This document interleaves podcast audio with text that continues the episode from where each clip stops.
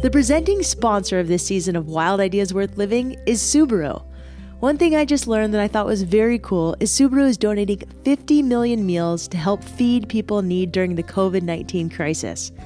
They know this pandemic is devastating our country and has left hundreds of thousands out of work and unable to feed themselves or their families. Through the Subaru Love Promise, a commitment to support their communities, Subaru and their retailers across the country are making a donation to provide 50 million meals to Feeding America. This action, called Subaru Loves to Help, will make meals available at 199 local food banks across the country. In addition, Subaru retailers will be doing other things to help these local food banks, including food deliveries, donations, and volunteer events. Subaru knows their ongoing support will be necessary as local communities work to get back on their feet. Subaru loves to help. Just one part of the Subaru Love Promise, one more reason that makes Subaru more than a car company.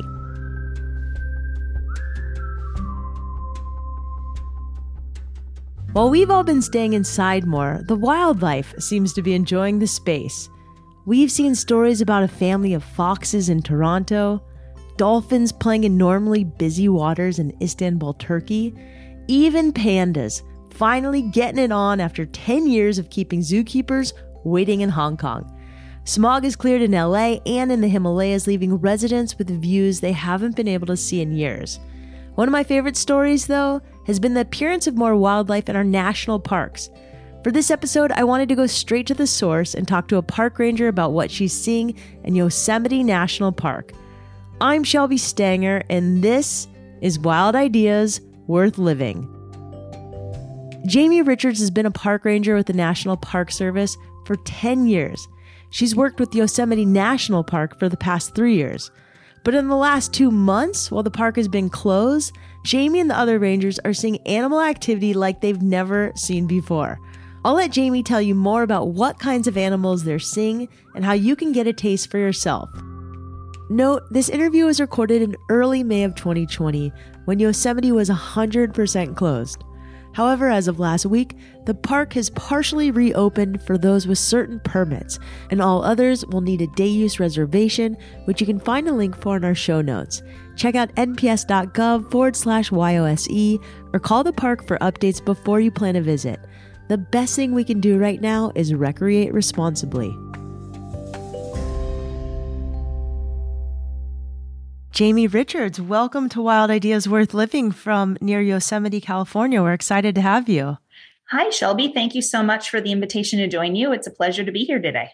So, right now, with the park being closed, we've heard that there's been some really great wildlife some people are seeing. Can you just share a little bit about that? Yes. Yeah, so, Yosemite National Park is closed right now to the public we do have essential personnel, so rangers performing essential functions that are still living and working inside Yosemite. And we are seeing some wildlife coming out and going into places and being active times of the day that we typically haven't seen them very frequently. The important thing that I want everyone to remember, you know, the animals that we're seeing in the park, if you're following our Facebook page, Instagram, Twitter, you're seeing Yosemite National Park put out stories of we're seeing coyotes coming out into parking areas that normally are filled with cars. Or we're seeing bears utilizing hiking trails or roadways to get from where they are to where they want to be. The animals are always there. Yosemite National Park is home to over 400 species of vertebrates. And the animals have become really good at living and navigating around us humans to get to where they want to go. With less human activity, the animals are using the things that are convenient for them. Uh, so if if the easiest way to get to where you want to go forage for food is a hiking trail, the animals are using the hiking trail, they're using the roadways, the bike paths, uh, the river corridor, and we're seeing animals active in the middle of the day. So, what specifically are you seeing? You said coyotes, bears, anything that when there's more people there you don't normally see a lot of? Yeah. So Yosemite National Park is known for, you know, the big vistas and landscapes. Uh, but you know we are home to a rich diverse variety of wildlife so black bears are ones that are very exciting we all know there are black bears in yosemite It's one of the iconic images that's associated with the Sierra Nevada and Yosemite National Park. But to see a black bear is actually a very rare and um, treasured opportunity. It's pretty rare to see a black bear out and about in Yosemite. The bears are always there. They're really good at avoiding and hiding from us. In Yosemite, we have about, we estimate between 300 to 500 individuals that are black bears. And uh, we have seen bears coming out into the open meadow areas where normally there'd be a lot of human activity. We've seen bears coming out climbing trees, pulling apart logs, looking, you know, they're foraging for food, is what they're doing. And rangers have seen a lot of bear sightings in the last several weeks. So, bears have been the primary animal you guys are seeing. We are also seeing coyote, bobcat, the mule deer are pretty frequent to be spotted in Yosemite Valley. Other species that we're seeing, you know, the California red-legged frog. If you know where to look, um, you can go out and you know find the frog species in the wetlands and the meadow areas. The California ground squirrel, the western gray squirrel, and in the higher elevations, uh, animals will come out like the pika. Uh, but you know the things that are really exciting right now are seeing more of the bear, bobcat, and coyote sightings. That's got to be so cool. I mean, just watching any animal in the wild in nature interact without human interaction has always been special to me. Have any of the rangers shared stories of something that just totally fascinated them? You know, everyone is taking away their own stories at this time from things that they're seeing when they're out on the job performing their duties. Certainly, the wildlife sightings are some of the most exciting. Uh, to be out uh, working in Cook's Meadow and to have a black bear walk across um, your work area. And we had recently a park volunteer um, that was in the park that witnessed, and we shared this video on Facebook for everyone to enjoy. You had a bear that come out across a meadow area. Uh, it was a juvenile black bear. He climbed up to the top of the tree. He was looking for food. And as the bear got up there, you watch the bear work its way back down and try to figure out how to get back to the ground. and it took a few minutes for the bear to figure out where to put its little foot. And the bear got back on the ground and scurried out across the meadow. So that was actually one of the exciting sightings that we've had. Uh, another ranger was out patrolling and saw this coyote laying in the middle of a parking area. And that parking area would normally be full of, of traffic and people and cars and this coyote was just enjoying laying in the middle of the parking lot that's right in front of Yosemite Falls. So we are certainly seeing animals uh, going in places that you don't normally see them. That's got to be, it's such a wild time for everybody, but this sort of seems like one of the nice things that's happened during this wild time is just to be able to have these sightings that you normally wouldn't see because there would be normally people there. So, I think you guys have done a lot of things to engage with the public, even though it's not open. Can you just chat with some of the things the park is doing to engage with people, even though it's not open right now? Absolutely. So while Yosemite National Park itself is not open to the public, and in fact, most rangers are working from home and are not going into the park itself either we are trying to continue to find how do we continue to bring a public into their national park and make sure that the public has opportunities to interact with rangers has opportunities to interact with park resources and continue to learn and be inspired by their national parks. Uh, so some of our rangers have come up with some really um, creative programs Two of our rangers, Anastasia and Adam, have started Kids Ask Rangers, which is a Facebook Live program that's airing Thursdays at 10:30 a.m. And earlier in the week, a question is posed on Facebook asking kids to submit their questions about nature and um, history and science and anything that you're wondering about in Yosemite. You can submit your questions into the Yosemite National Park Education Office. And our education rangers are then working to put together the programs Thursday mornings where uh, we broadcast the kids' questions in their own writing or their own voice. And then we talk about it. Uh, one of the fun ones that came up had to do with do owls kiss? Aww. And so you had a child submit this question, and then we actually went and did some research and answered the question that sort of, you know, um, there owls do express courtship by rubbing beaks. And so that could be a, a, a form of kissing. So, you know, by doing these programs, it allows the rangers to continue to do what we love, which is interact with the public and continue to share our passion and love for the parks and the park resources. And we continue to learn every single day. Before we had that question asked, I did not know the answer that do owls kiss? I did. I just learned something new too. That's great. So we're, you know, it's always a pleasure to work with the public to have these questions that, you know, I've never thought of asking that before and to go and talk with our peers and to come up with the right answers. This is what we love is asking questions, exploring ideas, and really learning more about the world around us. That sounds like a great program. Looks like you guys are also doing videos, tours, all sorts of things on the website. We are. So Wednesday afternoons at three o'clock, we've started this behind Rangers Behind the Scenes series where we're doing interviews with rangers that you might not get to see every day. So when you come to your national park, you're likely to interact with a ranger like myself or a ranger in a visitor center, um, a ranger doing interpretive educational programs. But you're not always likely to get a one on one interaction with the rangers in charge of the horse patrol or our wildlife biologist team. Or um, we recently featured our park curator talking about the museum collection. And so we really are diving into highlighting all the different types of jobs and things that park rangers do behind the scenes and working to highlight some of the work that continues to happen in Yosemite National Park. I'm curious to know what some of the jobs are that we normally wouldn't think of at the park. So when you think of national parks, particularly parks like Yosemite, Yosemite is like a small city. There really is almost a job for everyone. So the a lot of the jobs that you may not think of, some of the most important ones are our custodial team, and I'm hoping we'll get a conversation with uh, someone about you know roads and trails. How do we maintain and keep things functional for you, the public, to come and enjoy?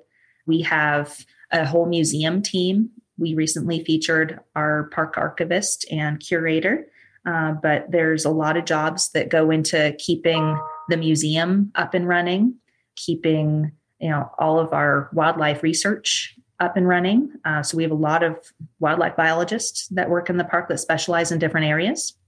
Recently, we had our park geologist, Dr. Greg Stock, um, highlighted, though we had some technical difficulties with his program and had to reschedule. Uh, so stay tuned. We're hoping to get Dr. Greg Stock sometime in the near future uh, but there's a lot of uh, great science that happens in national parks. You have a lot of us that are doing both history and cultural resource work and then natural resource work. Yosemite is a really rich place to work, and I'm very proud of my colleagues.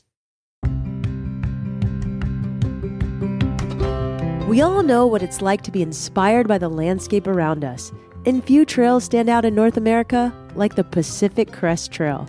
With 2,650 miles, the Pacific Crest Trail provides a wide variety of terrain over its epic expanse. And when we're in front of ever changing trails, you need your shoes to be able to step up to the challenge.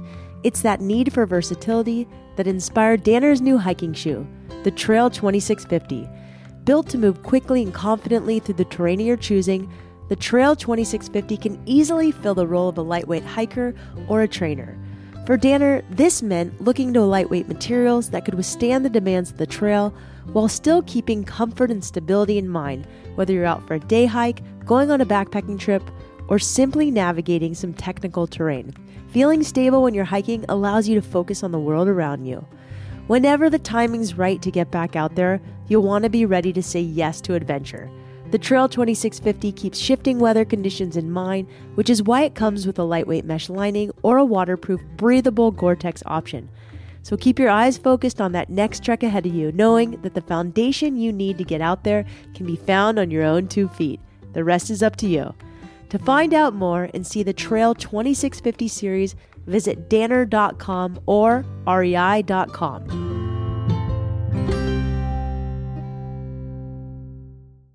I'm really curious how you started to work at Yosemite. I mean, first of all, how does one become a park ranger? Because that seems like a wild idea of a job that a lot of listeners listening to this show might want to have one day. There's not one way to become a park ranger. And in fact, there's many different types of parks that you could become a ranger in. There's, you know, local parks, state parks have park ranger jobs. And then in the United States, of course, we have the National Park Service for our national parks. When I was in college, I was inspired to try to get a job as a park ranger. I got an internship right out of um, my first year of undergrad. And I started at a place called Fort Sumter National Monument, which is a historical site in South Carolina, the site of the first battle of the Civil War. So, my passion and interest in national parks really comes to I love to explore things. I love to learn about places and people and the stories behind the resource, behind the place that we're standing in today. So for me, I love learning about plants, animals, places, people, and how it all connects together. And um, being someone interested in history and political science, I was really driven into the historical side of the National Park Service. Many people forget, you know, you think about your big parks, your Yellowstone, your Yosemite, your Grand Teton. Um, but you forget, you know, there are over 400 national parks in our national park system, and many of them are historical sites that really make up the foundation of who we are as a people. So, going into Washington, D.C., all the monuments on the National Mall, those are units of your National Park Service. Going into New York City, the story of Ellis Island and the Statue of Liberty, going into the Civil War sites, going to Gettysburg and Fort Sumter, these are places that really tell who we are as a people, where we came from.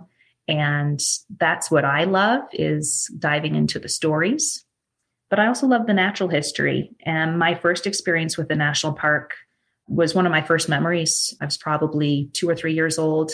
Uh, I grew up in Colorado, and my dad taking me and my brother on a hiking trip and hiking up to the headwaters of the Colorado River in Rocky Mountain National Park and understanding that the Colorado River starts as this little trickle that comes out of the mountain here and becomes the big river that trickles through Colorado into the west.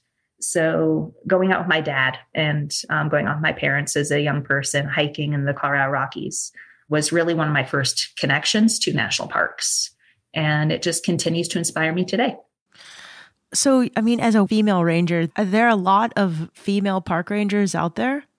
You know, there are in the past, there have not been as many, but today I'd say there's a pretty good balance of um, men and women in the park service. So when you talk about being a park ranger, there's lots of different ways that you can become a park ranger. Like I said, there's not one set path. Part of it is to do some research and to figure out yourself and what you like to do. Do you want to be a backcountry ranger and focus more on the wilderness and working with people who want to go and explore the wilderness? Are you someone who wants to consider law enforcement? Are you someone who likes to work with people and kids and want to do education or interpretation? Are you a scientist? And do you have skills that you'd want to be working in a particular area, focusing on a particular research subject, whether it's area of cultural history research or, you know, natural history research? There's so many different paths that are open in the National Park Service. And that's really one of the things that drew me to it. Not only the fact that there's many different opportunities, but like I said, there's over 400 places in the National Park Service that you could work. Um, there really is a place and a job for almost everyone. Yeah, I, I didn't realize how big our national park system was until I started traveling to New Zealand and around the United States just a few years ago. It's wild. Yeah, we are really blessed to have so many really diverse and exciting places that are part of our national park system. And there's one in every state. And you have some smaller sites um, that are historical sites. And then you have sites like Yosemite National Park, which span over 1,200 square miles and are approximately the size of the state of Rhode Island. So there is really something for everyone. What are the challenges of the job? Like any difficult parts or hard parts? For me, more that some of the challenges are some of the personal challenges. Learning to live, uh, particularly if you want to work in some of the the western parks that are farther away from urban areas, uh, learning to live without a lot of conveniences and just to learn to go with the flow and accept you know the internet connection may not be as fast as you'd like and your cell connection may not be as as good as you'd like. You may have to time how you connect with friends and family back home around when you can get to a place with good cell signal. So, learning just to balance your life between your job and keeping the things that you love in your personal life, understanding that it may be a two hour commute to go shopping and just learning how to schedule your your days off to get those things done. I can totally appreciate that and understand that. I've really enjoyed living in more rural areas, but it's very nice to have a grocery store within five minutes of your house that has everything you want. There are plenty of challenges that are associated with the job. But when I think about, okay, what are one of the challenges that people don't think about about being a park ranger? For me personally, it's, you know, making your plans and you know you're only going to do one big shopping trip a month or every other month so making sure that you know where you're going to go and what you need and uh, you make a plan because you can't just go five minutes down the road to the store.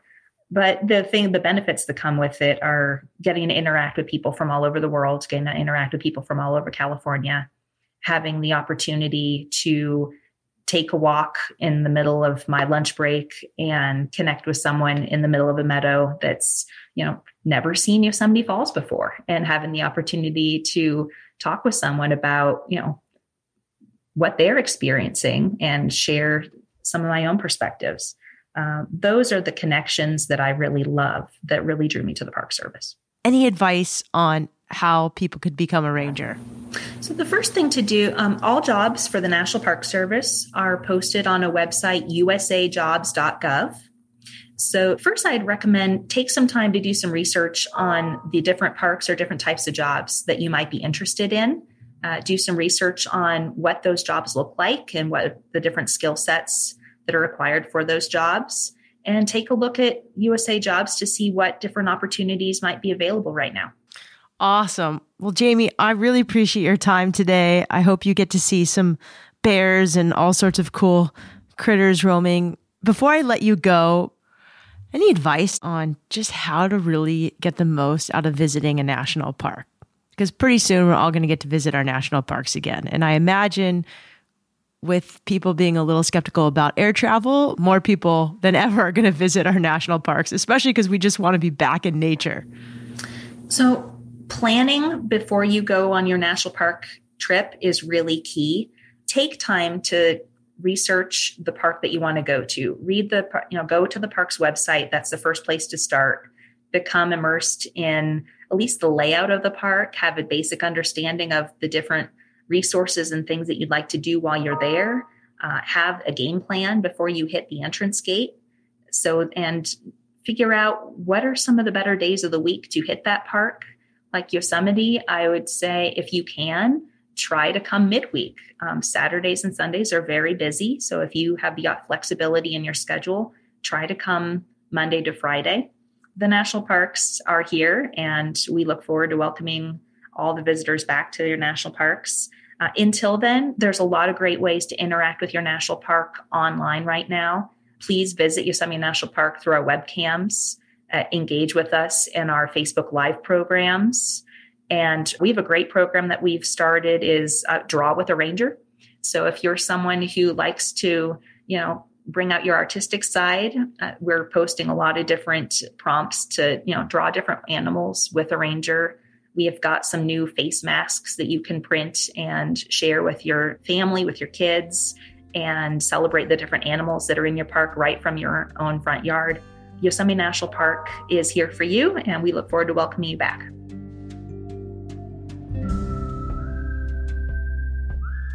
I personally can't wait to go adventuring to a national park near me, especially to Yosemite when I can. And before I do, I'll plan on researching the best times to visit and what to do when I'm there. In the meantime, I'm loving following various national parks on social media to get my fix. You can follow Yosemite on the web at nps.gov forward slash YOSE and follow the park on both Instagram and Facebook at Yosemite NPS. That's at Y O S E M I T E N P S for pictures, videos, and activities to hold you over until you can go visit. Thank you all for listening to this show. And as restrictions are being lifted in the COVID 19 pandemic, I wanted to thank all of you who are just hanging in there and doing your part and your best to stay safe and stay home. Wild Ideas Worth Living is part of the REI Podcast Network. It's hosted by me, Shelby Stanger, written and edited by Annie Fassler, and produced by Chelsea Davis. Our executive producers are Paolo Motola and Joe Crosby, and our presenting sponsor is Subaru. As always, I love it, and we all love it when you subscribe, rate, and review the show wherever you can. We also read every single review, and we personally love the ones that make us laugh. It just means even more. So, sending you all giant hugs, virtually, of course. And remember, right now, the best way to live wildly is by staying safe.